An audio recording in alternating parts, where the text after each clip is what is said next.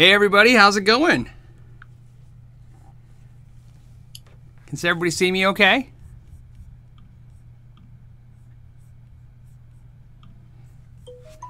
Let's see. Sorry, I gotta shut off my phone. I usually do that, but uh, unfortunately, I was on a conference call. So, uh, everybody's Friday. How's everybody's doing?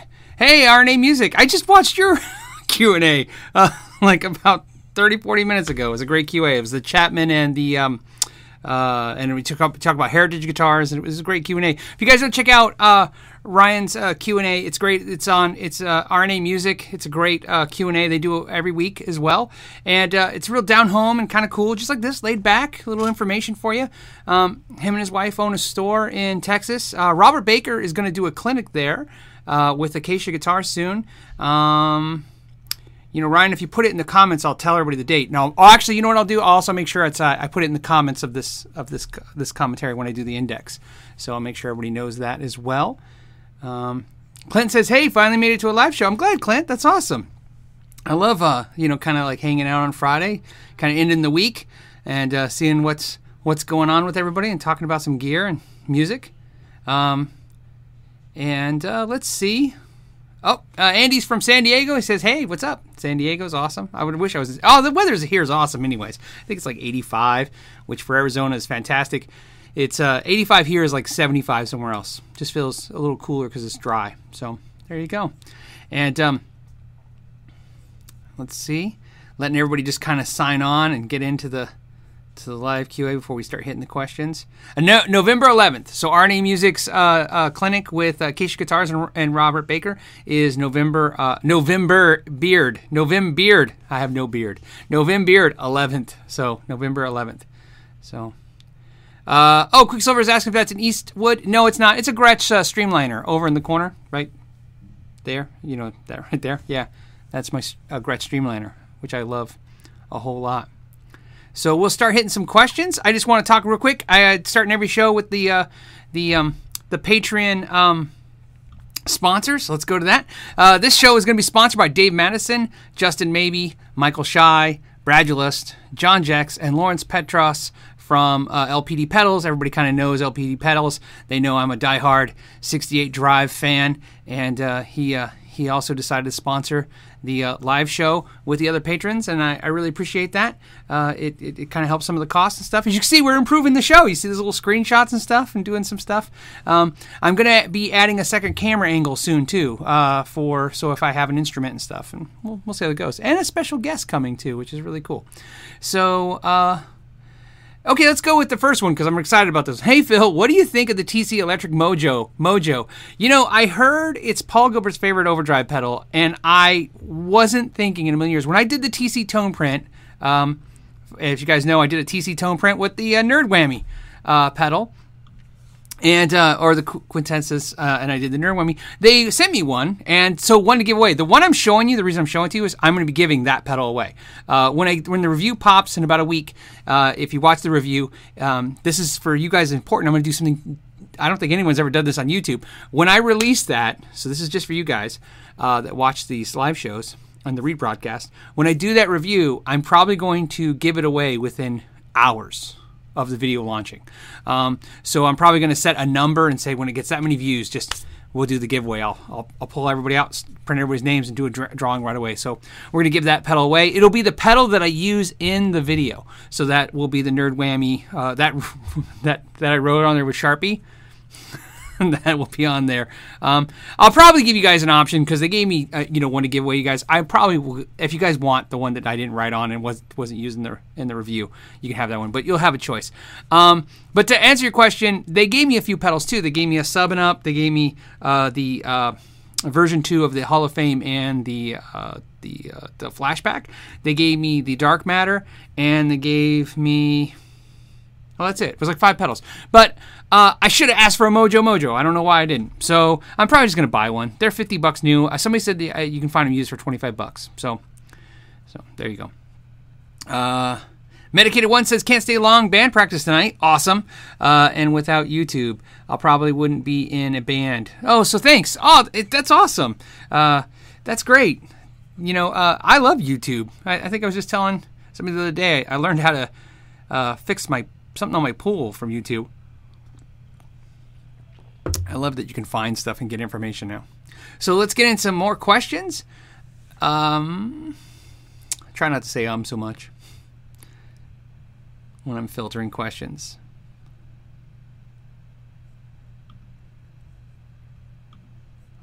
Let's see. Uh, okay, it says you should give away everything they give you to remain unbiased. Well, Rob, I would, except for you know I did that tone print. That's that's not free. You know, I mean, I know that sounds silly, and please, guys, don't take take this wrong, but um, I consult for a living. Uh, to do what I did with uh, TC, I would usually charge a good penny to sit with a company and, and, and do that stuff. Now I understand I did it for GitCon, but that was kind of what GitCon's about, right? We went and shared our resources. Um, you know, I've had my hand in a lot of products over the years, especially in the last year, even more so. Um, YouTube, of course, put me more on the radar with a lot of companies. So I've I've sit. That's what I said. I was just doing a conference call just now. That's exactly what that is. I'm helping a company uh, with a, a, new line of import pedals. Um, so yeah, I mean, I understand what you're saying. But I like TC, so I am biased because they were really cool guys. I um, I'll tell you guys a funny story. So they asked me to do the tone print, and uh, they sent me an email before we went to GitCon. They said, "Hey, you should do the tone print." And I told my buddies, I said I wasn't going to do the tone print. I wasn't sure. I said it just felt weird. No one's really going to care. I feel weird because I'm not really a guitar player. I'm a uh, you know gear channel. I don't understand the logic. And I was supposed to meet with them on Wednesday at GitCon, and I got really busy, and I was like, you know, I just don't feel. I wasn't. I wasn't there yet. You know, I wasn't thinking this is going to be a good idea. And believe it or not, I didn't do it on Wednesday. So Thursday morning at breakfast, I was talking to Pete Thorn, and he said, "Hey, I did my tone print. Did you do yours?" And I said, "No, I decided to, I, I just didn't have time, so I skipped it." And Pete goes, Well, it was awesome. You should have done one. I said, You know, no one's going to care if I do a tone print. You know, you make sense. Phil X makes sense. You know, uh, Tyler Larson makes sense. You guys are phenomenal guitar players. Of course, have you guys do some cool tone prints, but nobody cares. And and Pete Thorn basically said, Really, you know, it's really fun. And, you know, you have a lot of gear knowledge. Why don't you use your gear knowledge? So that afternoon, um, when I was walking around, they walked up to me and they said, Hey, we'd really like you to do it. We'll make an appointment on Friday morning. And when they gave me the second chance to do it, I sat on Thursday in the hotel room, I sat up for about two, three hours coming up with ideas, and then I came up with the idea that the new quintessence pedal. I, am like, what if we use it as a pitch modulation bending pedal? Especially since I like the uh, Pitchfork by Electro-Harmonix, Harmonix, but it colors my tone because it's not true bypass. And I know Digitech has one, but um, it just wasn't what I liked. I liked the Pitchfork, so I thought if I could have the perfect world, I would do this. So I kind of did that. But I am biased now with TC. So, uh, and I plan to say that in my videos too. They were nice to me. Um, it's hard not to build a relationship with companies, just like Lawrence Petros of his pedals. I love his pedals, and then we became friends. I don't think that really is a bad way to do it. I, it's different if you're taking their money. I haven't taken anybody's money yet, so we'll, we'll see if I'm giving kudos to people for their check. Uh, but right now, I'm just good for how they treat me. If they treat me nice, I can't help but like them. Okay, so uh, the next one is Purple Dragon says, Hey Phil, I want to know your thoughts on the Line 6 with their Variax and H, the HDP 500X combo. Um, I've tried that before. You know, when it first came out, you know, I got a demonstration of it for Line 6, and uh, I messed with it. I have friends that swear by it, they love it. And I think it's really cool. It's just, and I'm that's where my geekness kind of drops off a little bit is the technical programming side uh, of processors and stuff. But I love the way they sound, and I think the, the product itself has merit. I'm just not really into it myself. Now, the Variax guitar by itself, just being a, a, a, a you know, to use it to different do different tunings and different guitars. I think that's cool. In fact, I think their acoustic sound on their guitars sound better than most piezo systems, piezo, piazzio, however you want to say that out there in the world. Uh, I feel like every time I say it, you guys correct me, so I said all three anyways, um, so I like their uh, the kind of synthetic acoustic sound better than just using a, uh, a you know transducer type bridge. Uh, Ben Author Guitar says, "Have you tried the? Have you played the new Friedman pedals, Dirty Shirley and Buxom Betty?" Um, no, is the Buxom Betty the Bex, Buxom Boost? Is that the same thing? That's got to be the same thing. I I want to buy them. Uh, I'm not gonna lie. I I'm they're really they're really um, I really want them. I played the Dirty Shirley, and um, I was on the fence because I, I, you know, obviously I've been on Dave Friedman's show, so I, I, met him there, and I thought about just reaching out to him and seeing if he'll give me a special price or something. But I, I think I'm just going to buy them from Sweetwater and call it a day. Um, so yeah, I would be shocked if I don't you don't see that pedal. I want to get the Dirty Shirley and then do a video A being it against the the BOD. That's what I want to do. But Dave Friedman said when he was doing a uh, the live show with Phil X, he said the Buxom Boost, the Buxom Betty, uh, can make any amp sound fantastic. And he seemed really convinced when he was talking about that. It wasn't just like the hype talk. It was you could tell he had a passion for it. And when I find builders say something, you know, like that's their favorite thing, I find a lot of times it's probably going to be a little a little cool, a little extra kind of magic to it. So we'll see. Um, but you know, that's almost four hundred dollars in pedals, so it's got to it, got to work it in the budget. I've been uh, oh, you can see I've really downsized a lot of amps. I told you guys I was downsizing some stuff. Um, so I'm trying, uh, you know, I'll try and put that in the budget. Let's see. Um, let's see. It says, Hello, Phil. I know you have spoken a little in the past about Harley Benton. Do you have any experience with her gold top uh, P90 Les Paul inspired model? I don't. All I know about is Harley Benton is what I picked up at GitCon. And um, at GitCon, I uh, I was actually doing so much stuff and I was excited about everything. I really didn't spend a whole lot of time schmoozing with the companies. Maybe that was my biggest mistake. Um, now that I've interacted with a lot of the YouTubers post GitCon, I realized that they had built a lot more relationships than I did. I'm not really a schmoozer. I don't really do that really well, and I don't mean that in a negative way. I mean that in the, the uh, you know, I I have I have appreciation for people who can go up and talk to people. Um, and um, so I didn't really do that. So they, I didn't like tell them, hey, yeah, send me a couple and I'll review them. I didn't really talk to them at all. In fact, all I talked to when I talked to Tom Thomann guys, I just told them they were fantastic, and then I walked away. My brain doesn't click to go. This is a good opportunity for you to go. Hey, plus. I it does I do forget a lot that maybe because I'm a YouTube review type channel maybe I should be talking to companies about reviewing product it does, but ma- mainly that is.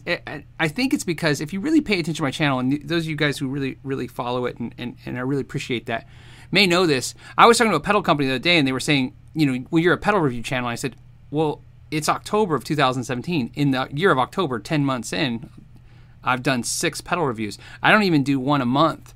Um, I own a lot of pedals. I just don't review a whole lot of pedals. So I don't actually review as much gear as people think I do. Um, this year, um, I'll tell you, I do the end of the year, the top 10 pieces of gear I review for the year. I think we are figuring out I barely reviewed 10 pieces of gear this year. So, because what looks like reviews is really just me talking about gear and how to use it. Uh, Jared Briggs says, I'm sure Glenn Fricker doesn't agree with you on the Line 6 comments. You know what? I don't think he hates everything about uh, Line 6. I just think he hates the cheap stuff and that's okay. That, that, it's a perceptionary thing. His perception is he's in the studio, so to him, it's. Think of this: as a repair person, there's certain guitars that I'm just not excited about. I'm not. I'm not happy with them because they, they to me these bring up all these memories of all the times I've fought with them. Uh, you know, I like Epiphone guitars. I really preach them for the most part. But to be honest with you, some of the worst guitars I've ever worked on have been Epiphone guitars because sometimes they just let stuff get through QC really bad. And same with Dean guitars. But I would never go out there and say all Epiphones or all Deans are bad because, like I said, they make a lot of good guitars. But, but. Uh, some of the you know, when I charge for a setup, you know, you charge a setup guitar, a crown level guitar, or whatever you end up doing, you have a certain time frame. I've spent two days on an Epiphone once just to make a customer happy, and there's no way mathematically that makes any sense. That's two days of labor for an hour and a half cost. So, so sometimes you know, you get the idea. And I'm sure he's got the same stories about recording Line 6 stuff. Gear, you know, uh, bands come in with a Line 6 amp and he's like, ah, I'm going to have to reamp this thing six different ways. Uh, Nick says, I just got a TC Quintessence and uh, your tone print is really great. Thanks, man. I really appreciate it. You know, and so you know, I didn't, I, I when I was talking about that earlier, um, Pete Thorn kind of inspired that too. Like I said, he really inspired that out of me talking to him at, at, at breakfast. Um, you know, because when he said, you know, why don't you do something different? I was like, yeah, and it was really nice. The TC guys uh, tour at TC, they're fantastic guys, super nice. And um, one of one of the things he told me, which was really great, was he said I was one of the first people they worked with that said, yeah, I want to take one of your pedals and make it do something else. and uh, and he said that was kind of fun. And he admitted, he said, you know, that basically what I said. They're used to working with musicians and not gear people. And he said he told me I had a different vibe uh, to the way we interacted. And I said, yeah. Um, so I and I thought it was cool. Uh, Hosa, hey Hosa, um, it says uh, people feel like it's bad for YouTubers to have relationship with companies. So long as the relationship isn't meant to negatively hurt the consumer, it can actually be uh, symbiotic and beneficial. I agree. Basically, uh, what I feel is is about disclosure, transparency. The whole point of social media is that we're interacting. Like today, I'm reading your questions and I'm answering your questions. I don't get time to Google, Wikipedia, what you know what I'm responding to. All my responses to all these 38 uh, one hour long QAs, as you can tell, are just literally off the top of my head. So that's a lot of pressure, whether it doesn't look like it or not. You guys ask me questions from repairs to the industry to pedals. I mean, you're all over the place, and so I have to really pull from from all of my my my years of experience. Uh, and then when I don't have that experience, I have to you know kind of cow and and, and ta- you know cater to. I, am sorry, I don't know. But um, when it comes to co- companies, I think it's just about disclosure. You know what I mean? I just I just don't want you to to to say something to you and not realize I have a relationship with the company. So I think the relationship's fine as long as it's on the up and up. And let's see. Okay, next question. I love these new questions. You guys, by the way, I feel like the questions have been a lot better recently. Um, I think everybody's really diving in and getting great questions, so I, I really appreciate that. There is what? Hold on. Oh, okay, great question. Uh, composer Dave68 says, What should someone look for when buying an Epiphone uh, to tell if it's one of the bad ones? So historically, there's a bunch of stuff you can do when you use guitars, but with Epiphones, since I kind of opened that can up, I'll, I'll tell you one of the big issues with Epiphones have always been, and guitars in that price range are frets, bad frets, lifted frets. Um, because they don't dry the wood properly, you know, and when the wood's just wet, when they're cutting it and making it, it'll continue to shrink. And when it shrinks, it pulls away from those frets. And we all know what fret sprout is. That's where the frets kind of they look like they popped out, but really the fretboard shrunk in and then the frets are sticking out. That's one, but that that that is obvious. You can feel that on the sides. What also happens is the frets left lift out of the wood. And so that's a little bit more tricky because even though it's easy to file off the ends of a fret, when the frets are high or low, um, you can crown them and level them, that's fine. But if the frets have lifted out of the wood, we have to reseat them. And there's a bunch of different techniques for that. One of the most common, of course, is to pull the fret and reset seat a new fret. Or if it's, uh, you could tap it with a hammer and hope it bites in. You can see if that helps. That helps a lot of times as well. We use a fret hammer, something with a soft brass end. Um, and there's also a, a like type like hard plastic fret hammer that I've used. Um, but uh, and sometimes you can use super glue, you know what I mean, and, and inject it in with these syringes uh, and you put that in there and then kind of press it with a fret press. And I've done that as well, and that's worked for me in the past. Especially when you have to understand one thing about repairs I don't think people will ever understand is when you're talking to repair people, you always have to remember there's different levels of repair people. When I talk to people who repair high end guitars and they go, you know, that's not the correct way to do it. Well, when you have a $99 guitar brought in from somebody who's learning guitar and they got it at Christmas and their, their investment's done and they can't invest $400 to have this guitar fixed right you have to learn techniques and how to fix a guitar for 30 to 50 dollars just to make this guitar playable. So uh, when it comes to Epiphones, those are the things you're trying to avoid because not every person has the attitude I have. Some people just when you go in a shop, they have a one-stop shop pricing. You know, so you buy a guitar for 150 bucks and they want $500 to fix it. So, uh, so what I would do is pay attention to frets on Epiphones. That is the biggest thing. And how do you do that? It's simple. First, do a visual inspection, and then after that, I would always get a fret rocker. Uh, they're very easy to get. Um, just Google it. We'll put it in the link down below. I'll put a link for the one I like, Fret Rocker. I think everybody should have one. It's a great way. If not, I have a video uh, out there somewhere. Uh, maybe I'll put that link where I show you how to use a credit card. You can use a credit card to find a high fret. It's not as perfect, but it'll generally get you there, and that's important too because it'll save you some money. So, uh,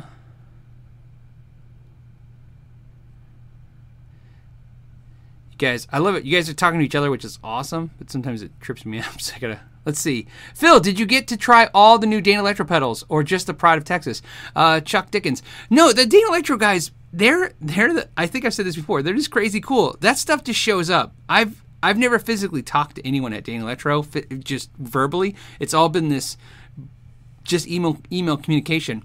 Um, and when I got back from GitCon, I have the new one. It's behind me It's the uh, the big spender, and I didn't review it um because I, I just I was busy. I've had some stuff going on, so I uh, got a chance to try it one night barely, and then they sent the battery thing, and I did the battery video today because I thought that was kind of interesting. Um, because that sound it was so weird when I was like looking at this. Um, I was like, you know, what is this battery stuff about? So I wanted to check that out. I was more curious about that. So I, I plan to do that. I so I've I've gotten two of I think there's four or five. So it's been cool. They've been kind of piecemealing them out to me. Um, so there you go.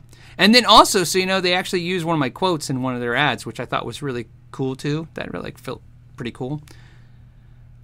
Okay, so Pablo says, "Hey Phil, why are your guitars hanging on your wall?" Question mark. Okay, is it just to look cool? Question mark. I've read that it's not good, uh, as all the tension goes to the headstock. Thanks, uh, greetings from Peru. Okay, um, well, one, it's still cool. No, I, I mean, I like hanging them on the wall. Um, to me, no, I think they're safer on the wall. I mean, you can't put them in cases all the time. It's tough, right? If you put them in cases all the time, it's a process to get them out. You're gonna play, you know, you're gonna play what's available to you. It's just human nature to take the path of least resistance. Uh, I have never had. I always go to what I've experienced in my life. I have never had an issue with guitar hanging on the wall, other than lacquer guitars can get lacquer burns from from uh, from wall hangers. And from wall hangers, I only use string swing. That's it. I don't use anyone else. I have no exceptions to that rule. Uh, there is just to me, I've tried a bunch of them, and I'm string swing all the way. They are great. And by the way, there was a big article about them. They have a knockoff company on Amazon knocking them off. And so if you buy uh, string swing on Amazon, uh, make sure you're buying the legit stuff. It's branded correctly. It's made in the USA. It's built forever. Amazing.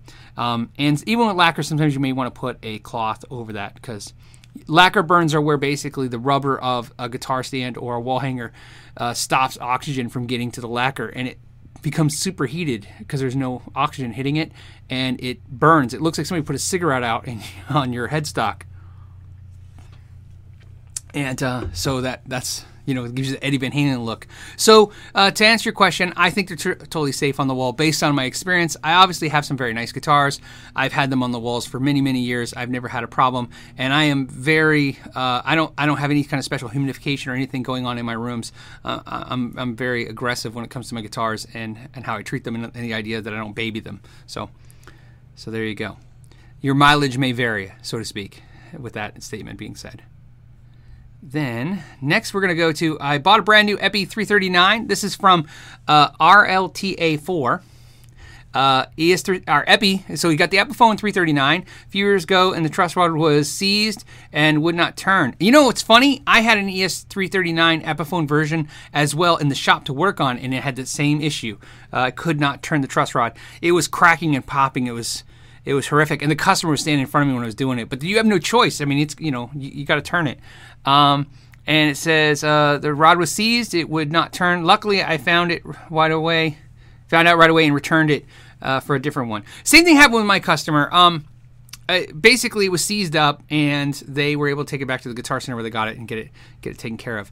So yeah, I had that. It was funny that an, it was a 339, same issue, and that was probably about five six years ago. But yeah, same issue. Um, it's, it's it has nothing to do with Epiphone. I don't want to get on a, a brand smash thing. It, it's really just brands in general have this issue. Price low price point guitars are just going to have more seepage of bad product through the through the QA lines. Let's see. Uh, Richard Faro says, "Hey Phil, have you tried the Yamaha Pacific series, Pacifica series? I'm thinking about buying a 311H model. I have tried them over the years. Uh, and I, I not recently, but I've always liked them based on their reputation and what I've come across. They're they're good guitars, but I, I just don't have a specific. You know, I can't tell you specifically. Recently, I've tried it. Let's see. Okay, it says Phil, with all the four companies having some trouble, some form of trouble, like Fender, Gibson, Peavey, and Marshall, what upcoming from companies do you see filing those Oh, okay. So what companies do? Okay, I want to say thanks, Metalhead Hippie. It says Phil with all four companies. In other words, what he's saying is Fender, Gibson, Peavey, and Marshall all seem to be saying some kind of distress. I haven't heard a whole lot about Marshall having issues, but I I'm, I do not doubt it. What companies do you see filling those voids and taking their spot? Well, interestingly enough, uh, you know I think Friedman is has been coming after Marshall for a while. A while now. My guess is they're probably not nearly as large as Marshall because Marshall's a large, large company of amp builders comparatively to Friedman. But I think Friedman's been taking their their market success mar, their market successfully. I honestly will say this, and I mean no disrespect to Friedman because I own two of them and I really like them. Um, I own Friedman's because Marshall doesn't make a product that I wanted. They don't make a 25 watt uh, Marshall type amplifier that I I had the I had the 2061 and it was two thousand dollars and it had you know no no dirt channel and you turn it up. I was looking for a JCM 800 or a Plexi style uh, amp. And Marshall doesn't do that. So when a company sees what you're talking about, that these companies are missing uh, competitors. Now Fender, as far as I know, is not in any kind of distress. My understanding is, and things can always change, but my understanding is Fender is Fender's got big deep pockets behind them now. The company that basically bought the, the majority of Fender's debt a few years back owns Ducati, J. Crew, Neiman Marcus. They're a big deep pockets company. Uh, so that is that is probably going to keep Fender and, and and Fender is by far the dominant branding image. So Fender, I don't see going anywhere ever. Gibson and Peavey, Marshall, they might be different in the idea that they might have to change ownerships. Uh, Peavey, who knows? I don't know what will ever happen. Peavey, who knows? It may be fine. Um, Peavey's got a separate issue too. You know, you got to understand the the main ownership of Peavey is, he, you know, Hartley's going to retire eventually, so. Uh, but filling those voids, I think what you see is what you probably will see is what you see in the rest of the world. Look at guitar, look at guitar magazines as they've kind of shrank. You see all these YouTube channels pop up, and that's a new resource. So I think that's happening everywhere. Bands too. Instead of having you know 50 mega bands and they're all huge playing coliseums, you just have hundreds of smaller bands. So I think what's going to happen is no one company is going to take Marshall or Peavey or Gibson or Fender, any one. It'll be multiples. So like Peavey, instead of a company taking Peavey's market, you might see Blackstar and you know and Vox and uh, you know and uh, who else? You know, I don't want to say Line Six because they're really crazy, but you understand what I mean. Just a bunch of companies taking companies. And Fender, same thing. If Fender was ever to go to the wayside, it would be just because a pile, a dog pile of companies came on, like Suhr to uh, to uh, you know everybody else that's got a Fender type product. So same with Gibson. Gibson will eventually get toppled by uh, you know PRS companies and Heritage and uh, Framus and uh, Knaggs and everybody else. It'll be just a that's what happens. Um, and that's happening a lot in a lot of industries now. It's a real big common thing to see a lot of small companies just take little pieces from big companies and then they don't they don't survive as much. Uh, let's see. Raymond says impulse response cab simulator pedals. Uh, you know, all I, I only two I've been looking at for myself have been two notes and the uh, what is it? It's the Ox. Uh, Universal Audio OX, but that doesn't come out until December. But those are the two two units I've been looking at for that kind of thing. Two Notes kind of has it cinched up. They're pretty much the go-to company for that. And everyone I know uses Two Notes. So I've just been trying to figure out what Two Notes fit fit for what I'm trying to do. Uh, D Rock says, Phil, do you know why my 1993 Squier Telly has a Fender logo? Yeah, it probably has a Fender logo because Squier was originally a string brand that Fender acquired, and uh, they started. Uh, they, they they messed with it. The the way Squier is now, the incarnation of where it is now, it it's not it it wasn't supposed to be a brand, or at least you know maybe they intentionally they started to do that, but it wasn't a brand at first. It was like a series from Fender. So it would be a Fender Squier series. Does that make sense? Um, try to think of an example. You know, a good example of that would be uh, like Line Six Bogner. You know what I mean? It was it's a series. It's not another brand um, in that. So they were so that's what they were doing. It was they were they were calling it a series. So eventually, Squier became its own brand. So that's why ha- uh, originally all the the Squier stuff had Fender and then Squier underneath, and then of course later it was turned to Squier by Fender, so it changed. And there's probably some more history behind that, but that's just a real quick snapshot of of why you're seeing what you're seeing.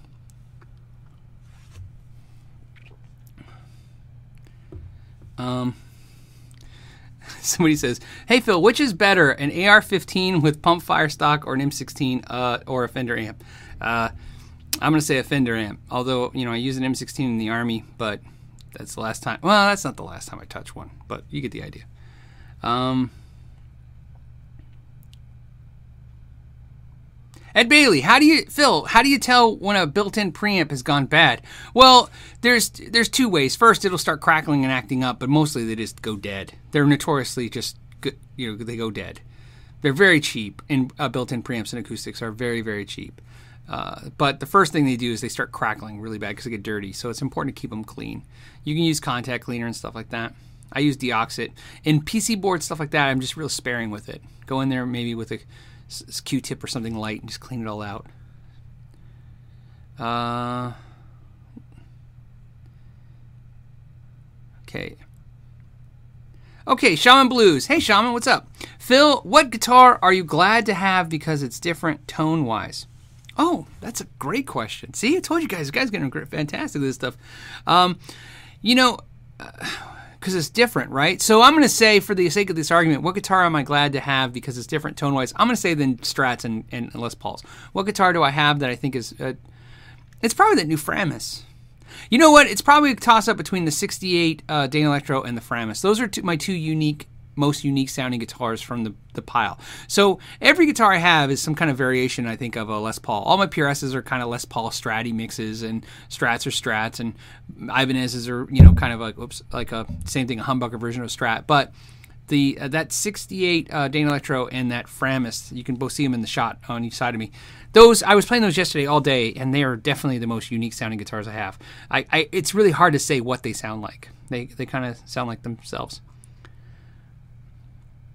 Oh, uh, here's a good one. Uh, BC Rich 581 says, "Do you think Electro Harmonix has too many lines of overdrive pedals, and and the like in?"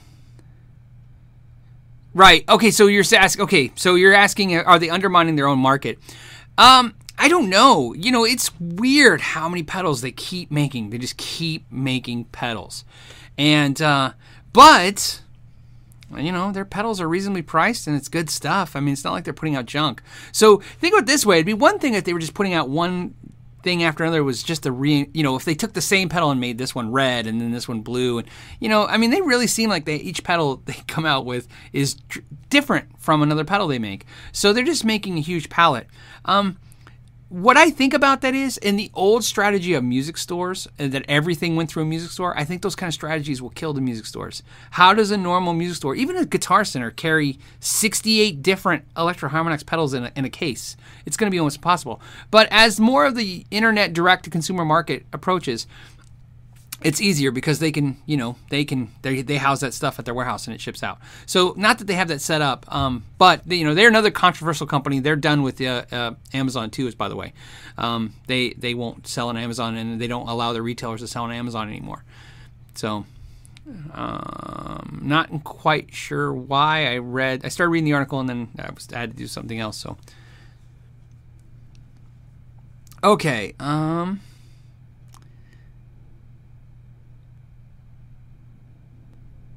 Okay, Kendall uh, likes water. Says if I adjust my truss rod, which I'm afraid. Oh, sorry, Kendall. It just it's jumping, and I'm trying not to. Let me go back. I really apologize. Here you go. Says if I adjust my truss rod, which I'm afraid to, since it's making a cracking noise when when the ne- will the will the neck snap. Would it cost a fortune to fix it? Okay, so I got to be careful with what I say because I don't want to I don't want to confuse you um, because this is important. But I want to tell you things so you're gonna b- take very close attention to what I'm saying, Kendall. Okay, your truss rod cannot snap your neck. It's just impossible. It doesn't exert enough force and it doesn't move in a way that can crack a neck you can strip your truss rod out. That's generally what happens. Truss rods can do one of two things. They can strip out at the top or they can crack. Then the, the rod itself can break.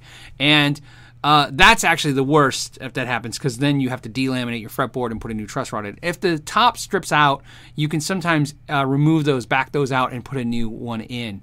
Um, and that happens. It depends on this type of guitar. So the important part of what I'm trying to tell you is, is that don't worry about the neck. But what I tell everybody is, if you are concerned about this, Take it to your local shop, your repair guy, but ask to watch and not watch, you know, tell them what you're up to. I want to see you turn the truss rod.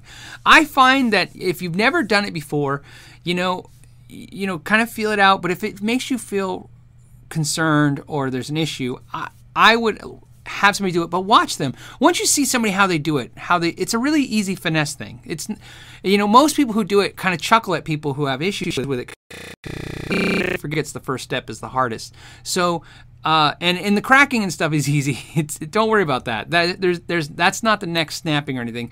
That's just the physical metal biting, or sometimes just the glue in there and everything's kind of shifting. It sounds like a pirate ship cracking and creaking, but it's not really the end of the world. So uh, I I would not.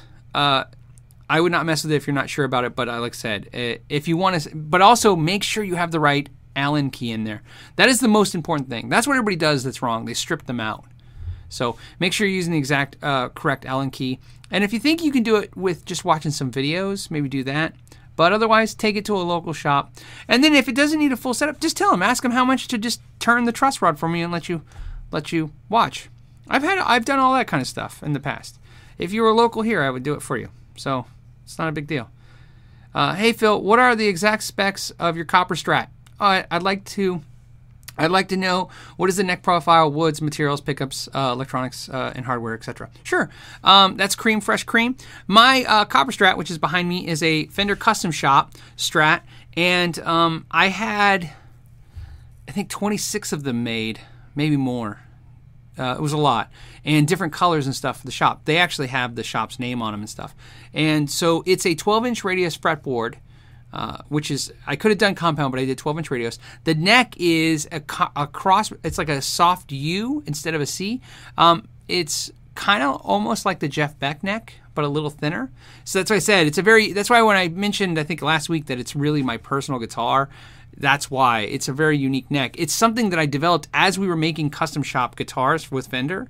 Each one I would make tweaks, and then when it got to the last batch, I really had refined it. Uh, the bridge is uh, the modern two point bridge with the, the block uh, saddles and a push in whammy bar, so you don't have to worry about you know uh, turning it forever. It has a solid alder body.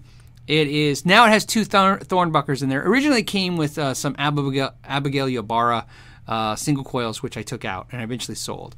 Uh, they were okay. They were good pickups, but I, I, just decided this is what I want to do. Has Sperzel locking keys. It is a quarter sawn neck, and it is uh, uh, like a spalted maple, not spalted maple. Don't listen to me. It's a uh, burl maple neck. So, other than that, it's just the neck shape is unique. After that, it's just a regular Strat. And then, of course, the color is uh, unique. Not anymore. Fender's done a bunch since, but there was no that color before that color. so, uh, in a production Strat. Uh, Brent says, "Hey Phil, earlier this year you sold some PRS S2s on Reverb. Would you do that again? Probably not. Uh, just uh, we haven't been doing any kind of stuff like that on Reverb. Um, maybe we should. I think we have. I think we still have a 60 S2s. We have a lot. We have a lot of them. Uh, I don't know what we'll eventually do with them. The every week I have the intention to do something, and then you know my my week gets kind of moved in a direction. I'm sure everybody can relate. You know, you have to put out fires and do stuff all the time. Okay, so oh cool, Lawrence is answering a couple questions for me on the tone stack. Awesome, thank you, Lawrence. You're the man. okay, what is your favorite low volume amp right now? Oh, um, it's either you know it's usually the Princeton, but right now I'm really big on this uh, the Supro amp, which is the 110. I forget the name of it. It's horrible. I have the Saturn, which is the big brother of it, and that's the smaller one. So it's everything the same as the Saturn. It just has a 110 in it, and I really like it. It's really it sounds huge. In fact, if you notice in the room, there's only two amps now. And it's because that amp is my late at night play amp, and then that's the amp I'm playing when I'm doing everything else. Okay, uh, any thoughts on the 2017 Roadhouse Deluxe Strats? Uh, that's from Tyler. Yeah, I like these. Um, I like the new Roadhouse Strats uh, and the Deluxe uh, Made Mexico Strats as much, if not more, than the Pro Series stuff. They're killer. Compound radius. I mean, fantastic stuff.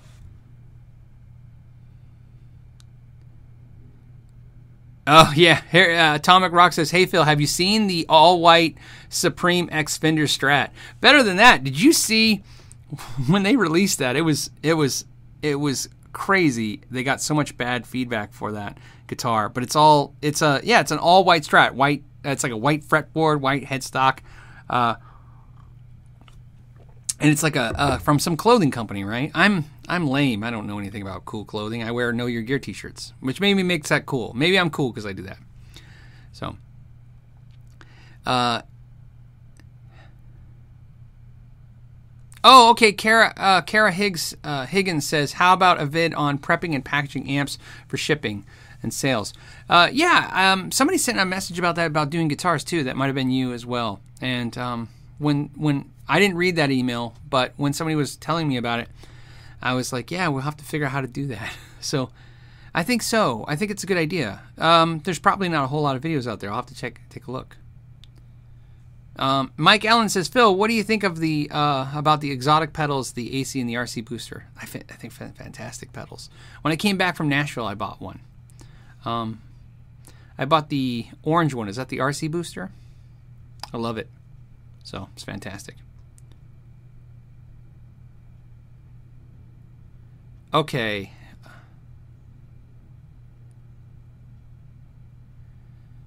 All right. Oh, and the blues. Hey, Shane, what's up? He's saying hi to Terry Bear. Hey, Terry Bear and Shane in the blues. I just finished a bunch of in the blues videos last night. You've been pumping out a ton. I'm gonna say mate because you say mate. Uh, you've been pumping out a ton. It's almost it's it's hard keeping up, but I've been watching them. They're fantastic. Okay, what's the best harmony pedal for guitar out there? Oh, come on, man. It's the quintessence. it's this pedal right here. Because you could get a cool tone print with it. Now, uh, honest to goodness, I could tell you, uh, I don't, I don't really know. Uh, I, I've used the Boss one. A lot of people really like that one. Uh, I'm sure you know there's a ton of pedals out there. I really don't use a harmony pedal very much. It's weird that I did a tone print with a harmony pedal. I probably have never used a harmony pedal other than just check one out. Uh, so I, I, so like I said, so my tone print kind of. But I've been using the harmony pedal more. So I, to be honest with you, I'm the quintessence mostly because that's most I've ever used a harmony pedal, and I'm only using it because after I played with my tone print for a while, I, I started messing with other features it has, and it, it seems really cool. Um, so there you go. And it, so and you know TC makes great stuff. So I would recommend TC or Boss. I'm sure there's some some really good uh, there's suggestions out there as well. How do oh how do people do tips during the live broadcast? Uh, MBs. I, I don't know how they do it, but don't don't worry about it. Although you know it's nice when you guys you know tip the stuff, but that's why we have the sponsors now. So so the sponsors do it through Patreon. They sponsor the channel. Uh, you know these guys right here. I'll just show you the picture so you get the idea. These people sponsor the channel uh, through Patreon, and that's cool because you know it gets me motivated to do them every Friday. I know uh, sometimes we're missing them, and it's because it's a little hard to put them in my schedule during the week. Uh, but with the sponsors, I'm kind of I'm, I'm kind of make sure it's happen. So Okay, I am seeing some more cool questions here. Uh, Eric Furman, any guitars you wish you had? I'm, I'm honestly, I'm done. you know, uh, every guitar now is just a cool, you know, cause cool guitar to get. But like that Framus guitar, that wasn't like a dream guitar to get. I mean, it is, but I mean, I wasn't thinking about it for 20 years. Uh, a lot of the guitars I've collected, I've been wanting, you know, for for a long time. Um, and and now I've really settled into what I like. I really like Strats. Um, I really like the fir- uh, the uh, the Framus uh, Framus. I, I, like my PRSs. I I have a Les Paul. Um, in the collection, I mean that's really really cool. Um, but uh, you know what kills for me is uh, where's it at? Right there. You know that Schecter guitar is as good as anything I have, so it's really tough because you realize at some point there's uh, the guitars are, are cool to collect because guitars you understand I've, I've said this a lot. Guitars are i collect guitars just like i collect pedals and stuff. And those co- collecting is fun. It's fun to do and uh, by collecting and trading and selling i can get other stuff. That's how it works. So i don't have infinite deep pockets by any means uh, at all. I, I mostly what you see is because i've you know i've been collecting and i when I see opportunities, I take them. And sometimes I buy a piece of gear because I know it's a good, good, good deal. And then I sit on it for a while. And then when I see something I want, I sell that off or trade it. So that's what you do when you collect. And sometimes a piece of gear is, and a lot of times the stuff I really, really love when I collect, like my gems and other stuff, the, they're in cases in the other room. Uh, okay, so uh, we tune to C. Okay, cool. what what happened to the Fender the Twin and the Twin amp? Probably the last grown-up amps Fender made. If you ever wonder where the dual rectifier sound came from, yeah, they did the Twin. Uh, th- that stuff. It was hundred pounds. It was hundred watts. Those things were. They sounded fantastic. Did you see the last incarnation of it? Had a, a, a digital bias control on the back. You could bias the amp down and up on that amp. Um, that market died off. That's what happened. It's just really hard to take big amps to, to small gigs. And that's really what, what it is. You know, um, you hear it all the time. I I uh, I said this comment, and I like I said I don't hide anything from anybody, but I said this comment the other day, so it'll probably get out there. Somebody was talking to me about something about local bands and bands and, and amps and what you know the industry now it's all small amps and this, and I said, well, because I'm going to tell you this to be honest, if if people think mom and pop stores are are dying off, and you know, and that's what they talk about, well then the gigging musicians they died off 10, 15 years ago in, in retrospect. I don't mean they're dying off. I'm just saying if that's the, the uh, correlation. The truth is is that the, the gigging musicians have changed. They just they changed with the times. And the Times says use smaller amps, use more appropriate uh, stage volume. Uh, and that's what they do. At least where I live, everybody's going to have a different attitude. But when I talk to a lot of people, they say the same thing. When you go to other states, uh, it's the same thing. When I was talking to the people at GitCon, the people that were in Europe, they were saying the same thing. That really smaller amps kind of win the day when it comes to to gigging musicians. It's a little lighter on the back, lighter on the pocketbook. Uh, it makes it a little easier. So there you go. And the sales definitely back that up.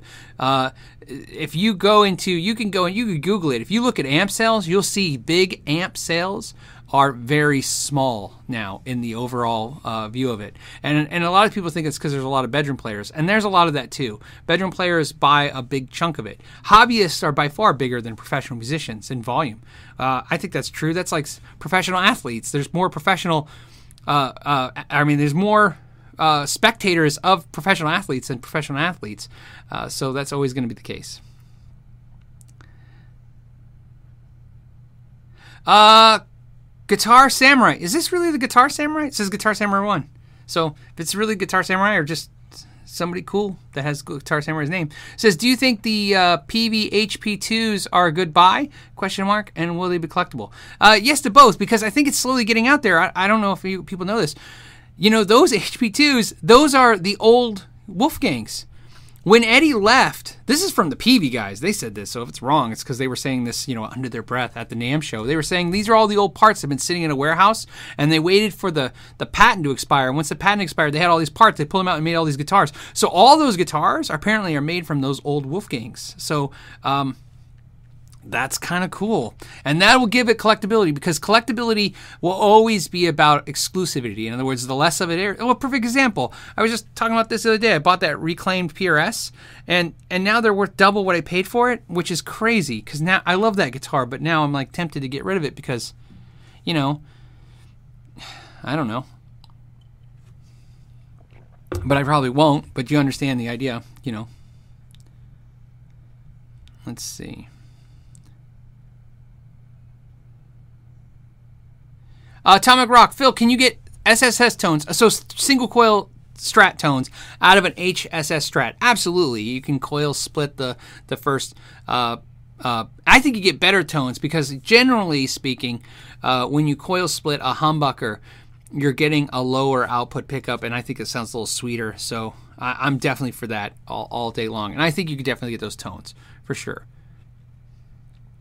One, two, three, three, three. said worst guitar ever. Um, you know, worst guitar ever. I, I could be cheesy and be like the guitar that no one plays. You know, but worst guitar ever.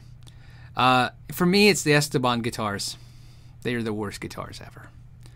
I, I for a while we had a no Esteban guitar policy in the shop, and then I got too many sad people. You know, people who just it, it, gets emotional. You know, people bought those guitars for their loved one. You know, grandma bought it off of uh, QVC, and now it won't tune. And the teacher's telling her she got to take it to a shop, and they would bring me this Esteban guitar, and it would probably take me three hours to make the thing playable. And you know, you're charging fifty bucks. You're like, oh, I can't, can't make that work.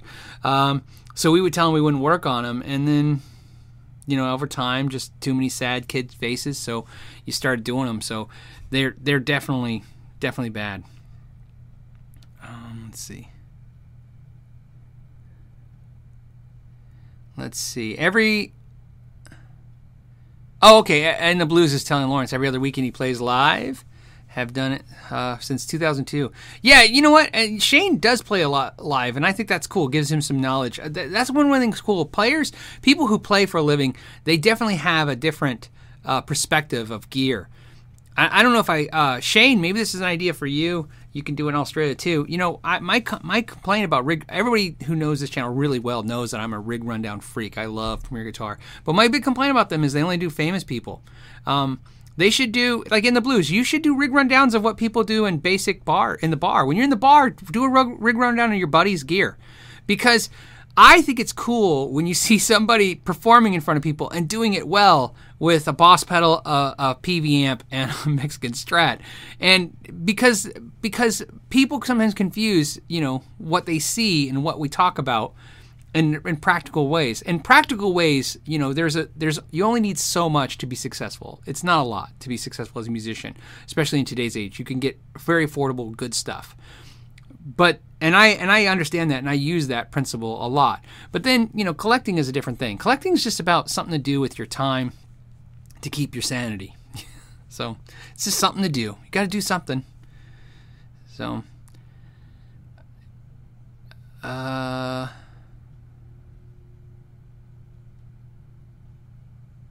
Okay, so Thing Stuff says, but I want to be the next big rock star, and you're saying that's highly unlikely.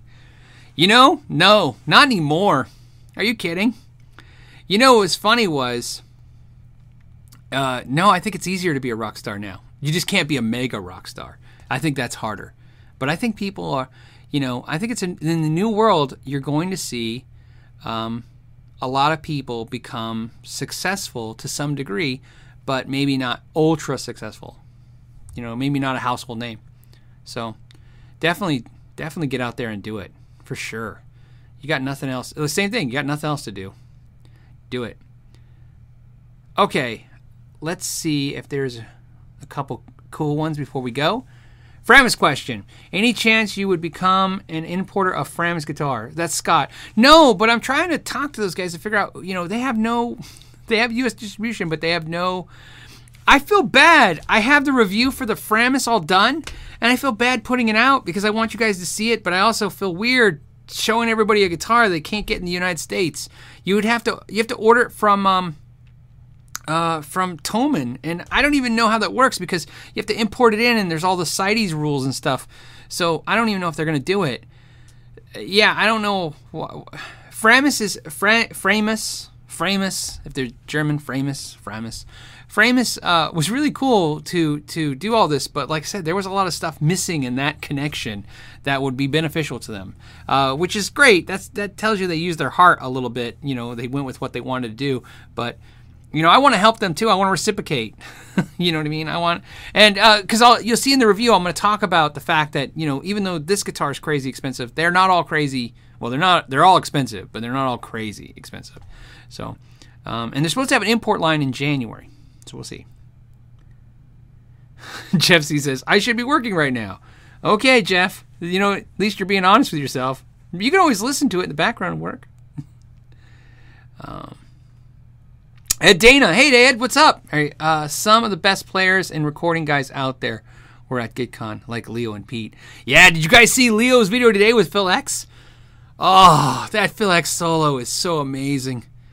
They, uh, I've become a little fanboy of Phil X's playing. I always like Phil's playing, but watching it, being next to it, interacting with it to some degree, that guy's got chops. I mean, Pete Thorn's amazing, and Tyler Wynn, and and um, and uh, I mean, I, I, feel bad if I leave anybody out. There were so many great players there, but for some reason, you know, Phil X, you know, I think it's because Phil X said something to me that just sparked uh, something into me. He said he specifically plays pentatonics all the time now because people tell him that pentatonics are boring and old and you can't use them anymore.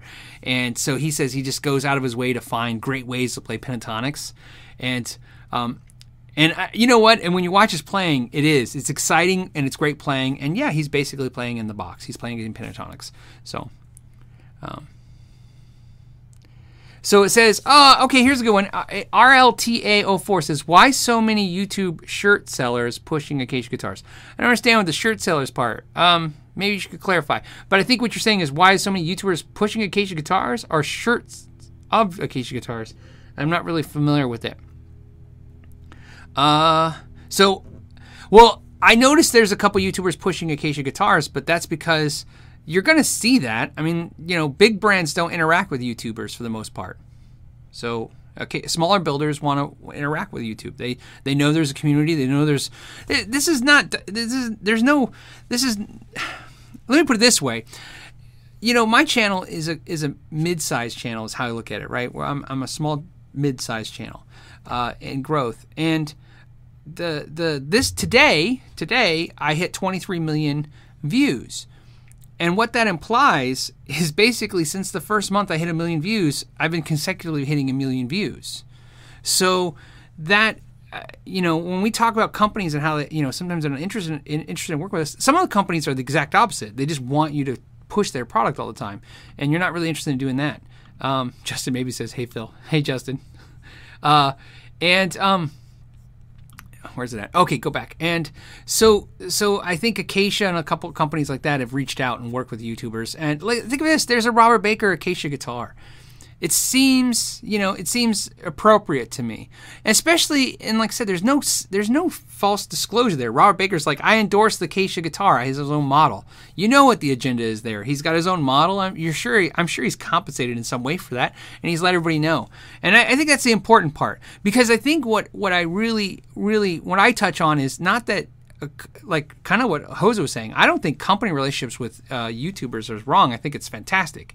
What I think is weird is when YouTubers are I don't mean that they got like a ten dollar check or they got paid for doing a video. I mean they're literally contra- they're they're they're on the payroll. I mean there's YouTuber channels that are literally on you know on the payroll of a company and you don't really know that. Um, so that's what you want disclosed if that's happening. Uh, and I'm not accusing it. I'm just saying that's what you don't want to have. When it's like 23 million. Yeah, it was today 23 million views. That it's um, it's crazy.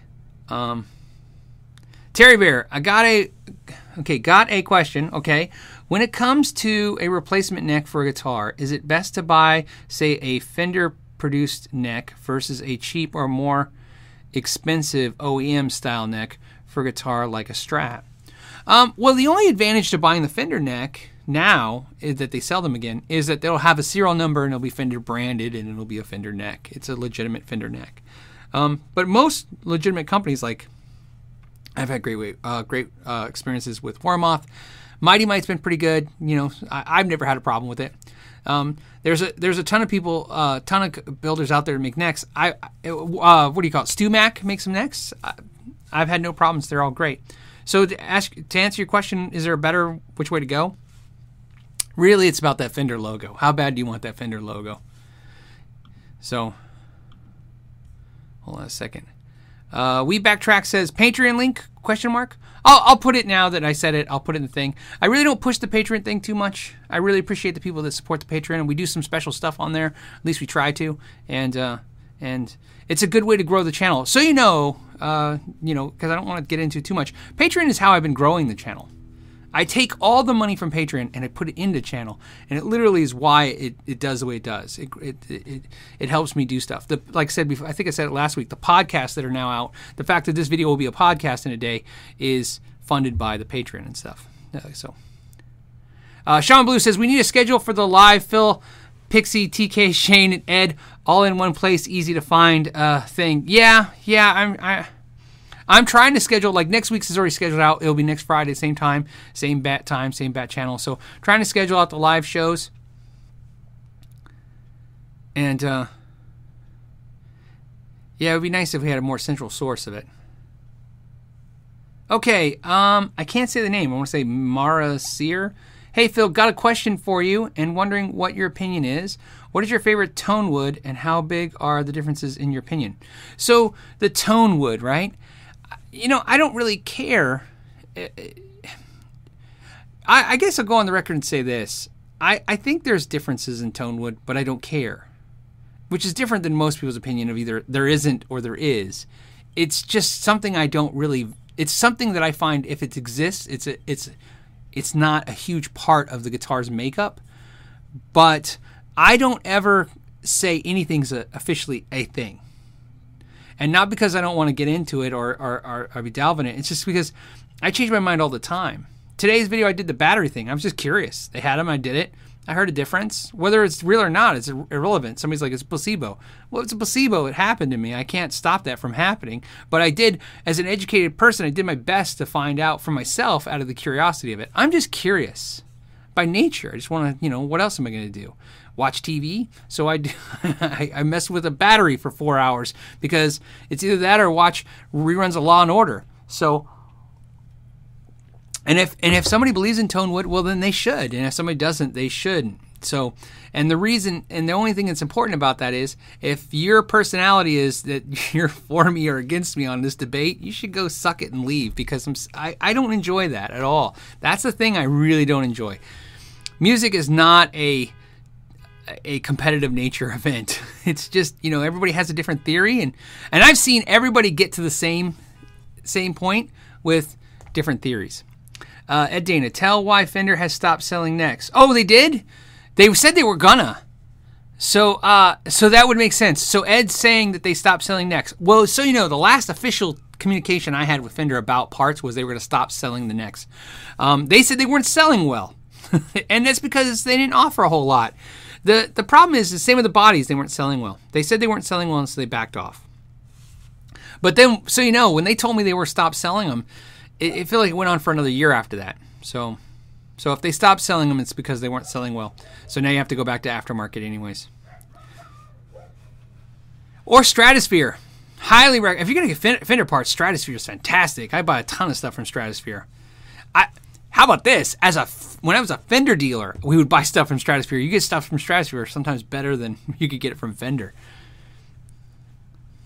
Let's, uh, let's see. Question. Uh, your Gretsch Streamliner is a hardtail. Do you not like Bigsby tail pieces on your guitars? If so, why? It's a hardtail because my other Gretsch is a is a tremolo. I have a, a Gretsch uh, uh, anniversary limited edition anniversary uh, that has a, a, and I have a, a, blue one that has a Bigsby. So my two other Gretsches have Bigsby. I have one of each. I have the Streamliner, I have the Electromatic, and I have the Japanese Pro Series. So um, and, and, I wanted one without the the the Bigsby. Let's say Phil, thoughts on the 2018 Les Paul Classic? I haven't heard much. All I've been reading is all this stuff about Gibson. Seems like everybody hates Gibson, which is funny because I don't think that's real. I think it's all crap that people hype up on the internet because uh, I went on Reverb because I was curious. You can always tell if something's real because it's the money. Follow the money, right? I went on Reverb uh, last week when everybody said Gibson's dying. I go, okay, they're dying. Let's take a look. So I went on used, uh, Reverb used, and there was a, about 1,500 used Les Paul standards, all fetching the same amount they were getting. Because I was thinking, well, maybe if they're dying, maybe it's a good time to pick up a Les Paul standard for 800 bucks. No such thing. And there was 1,500 used ones. That sounds like a lot, but technically, even though Reverb's a lot smaller in eBay, the used market for Les Pauls is going to be the stores, Craigslist, Reverb, and uh, in eBay. If Reverb has about 1,500 used Les Pauls, that sounds like a lot, but that's not even a month's supply. I mean, Gibson makes more than that in a month.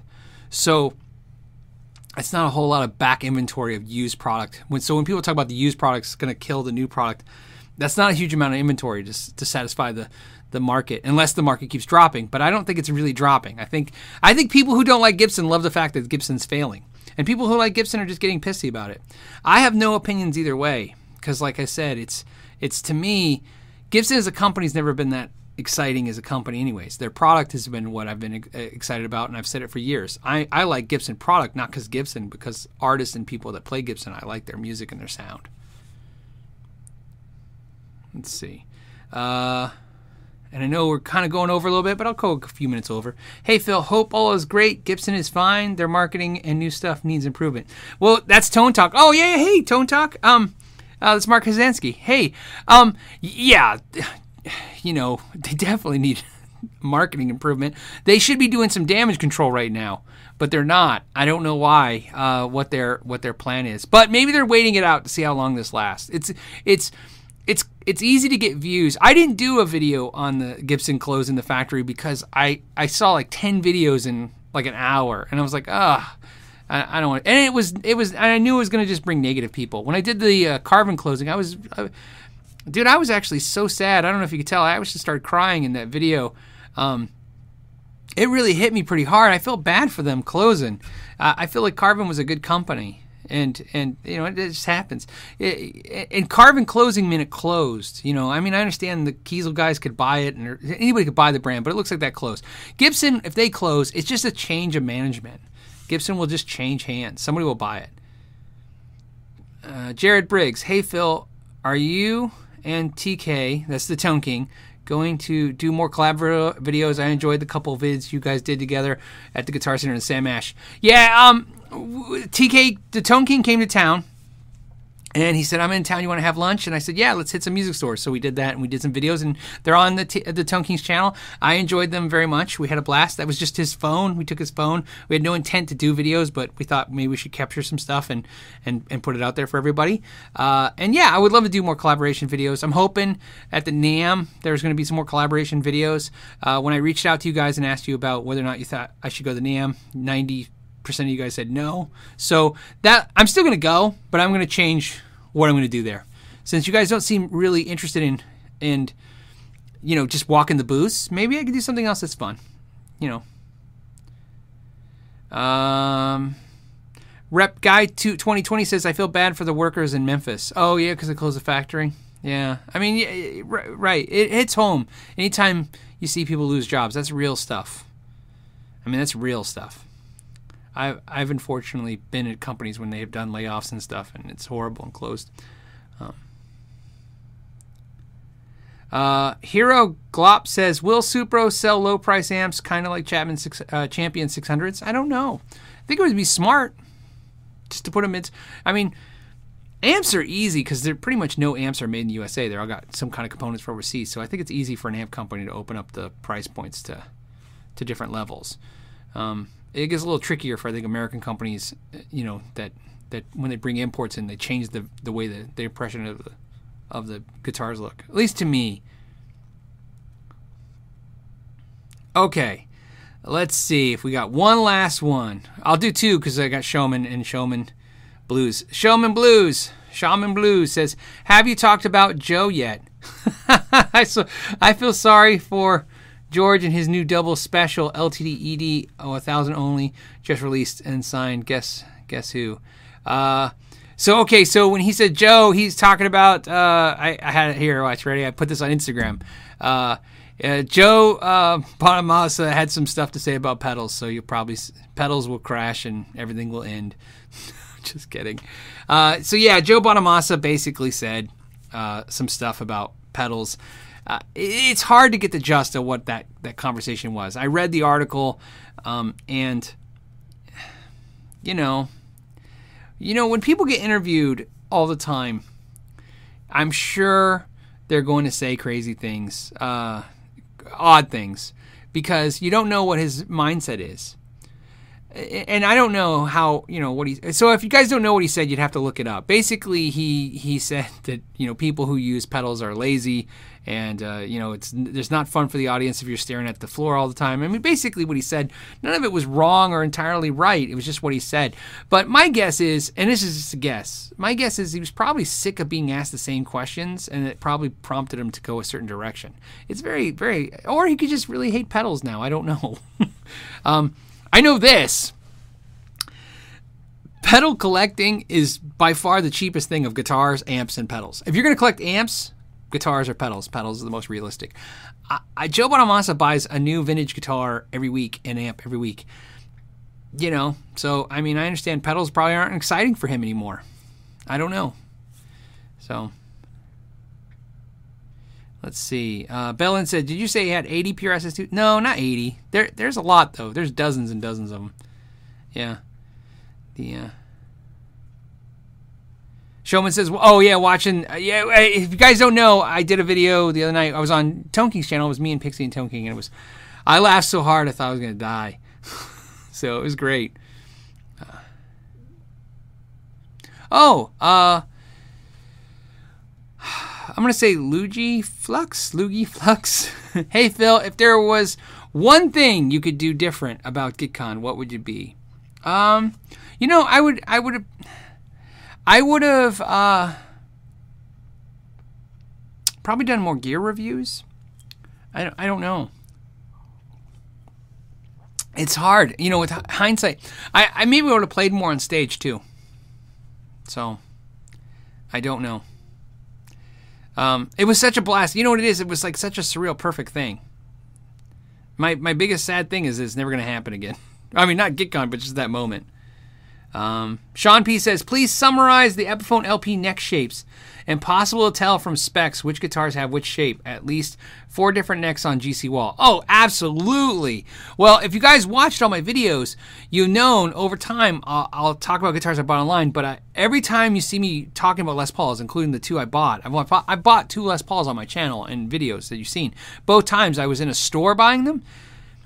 Man, you you gotta touch them. Their their necks are all over the place. Um, they're, they uh, think of this. I have a 2005 Les Paul, and I love the neck. And I was trying necks and trying necks, and I couldn't find out. So I did some research and found out that in 2005, for part of the year, the Les Paul Standard came in a C-shaped neck, and that's what I have. So it's a different shaped neck than what they normally put out. It's not a 50s or a 60s. It's not a slim taper. It's something else. So Gibson and Epiphone love to throw out different neck shapes like crazy, and I think that's part of what people consider as inconsistent about their their their their their brand. So um, unfortunately, I would love to summarize the different neck shapes uh, for the Les Paul, but it's not a shape like a V versus a U versus a C in traditional sense. It's really just different dimensions. They have even the 50s necks. I felt two or three different 50s necks, and that's always going to be the case with anybody because hand sanding always changes the neck a little bit when they finish it up. Paul Reed Smith is is considered very consistent, but even them, their necks can be off by how much the hand sander took off the neck at the end. Um, but yeah, it's crazy. So with Epiphones and Les Pauls and or Epiphones and Gibsons, you're always going to have to put hands on product to to figure it out. So sorry, Sean P. I hope that helps though. At least that gives you let you know you're not you're not crazy out there. That you're experiencing what everybody else is experiencing. So um, there you go. And then uh, it says maybe Paul Smith could give back give back and coach Gibson in building quality guitars. Those guys will never work together. Paul Reed Smith and Gibson uh, will never work together. Gibson suing Paul Reed Smith pretty much since the fact that Paul Reed Smith and Gibson will never be fans, our friends. Uh, is my guess. That's my my guess, and I feel pretty confident. Uh, um. Oh, okay. See, Phil Smith said, "Well, it's, it's, another week of missing the." I told you guys every time, especially Phil. I, I appreciate all your comments, Phil. It's Phil Smith. Um, just uh, you gotta you gotta repost the question. I promise. If there's a Mesa question, I'll answer it. Like I said, I try to get to any questions I can.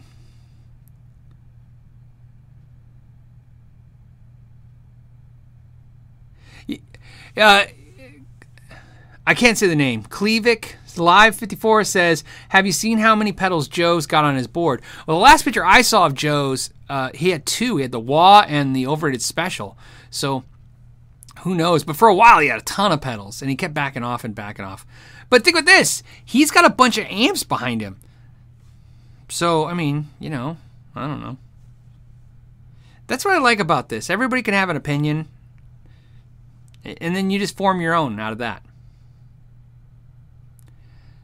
Okay, and then I said that was the last question, so we'll probably call it.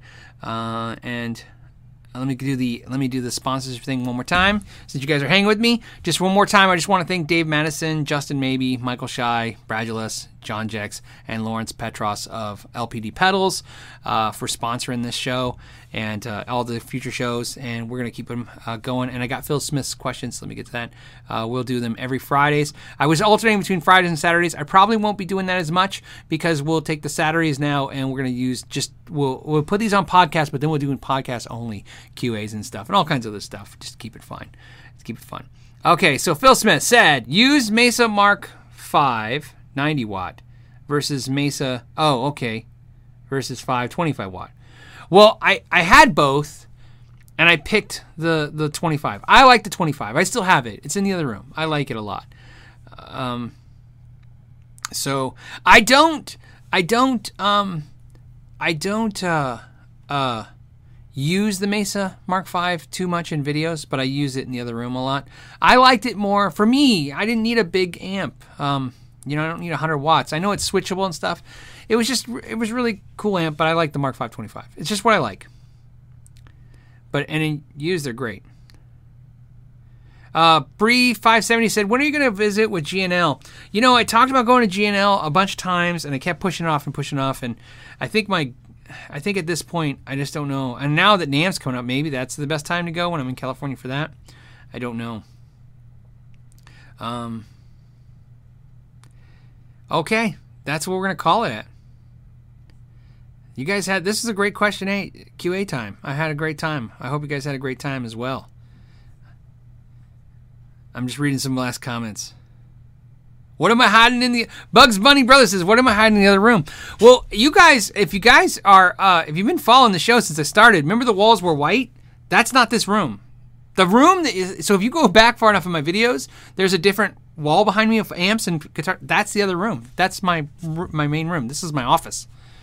So I switched to this room because it just made more sense to, to, to do this. The this room is much smaller and the uh, uh the audio is great because it's all insulated and I insulated everything. I can't insulate my my bedroom; it's too weird.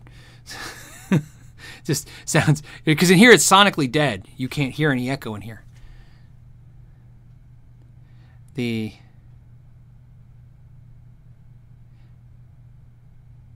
Chris K. Phil only reads my joke comments. No worries.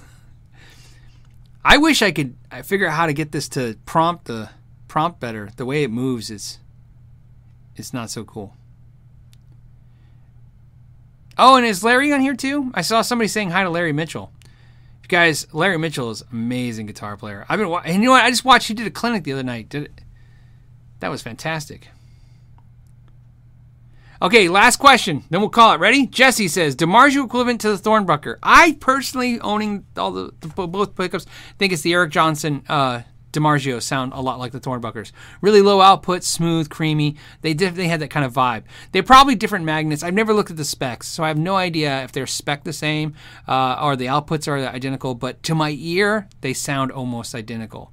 So very, very reminiscent. When I got the Thornbuckers, that's the first thing I thought. They sounded like my my uh, my uh, uh, Eric Johnson. RNA Music Ryan's like, I like my Mesas. Yeah, I I like my Mesa too. I like my Mark V. I think it's one of my favorite amps. It's it's does everything really well. So, all right, we're gonna call it. As always, guys, I want to thank you guys for spending the afternoon with me on a Friday. We'll see you guys next Friday, and uh, until next time, uh, thank you for your time and know your gear.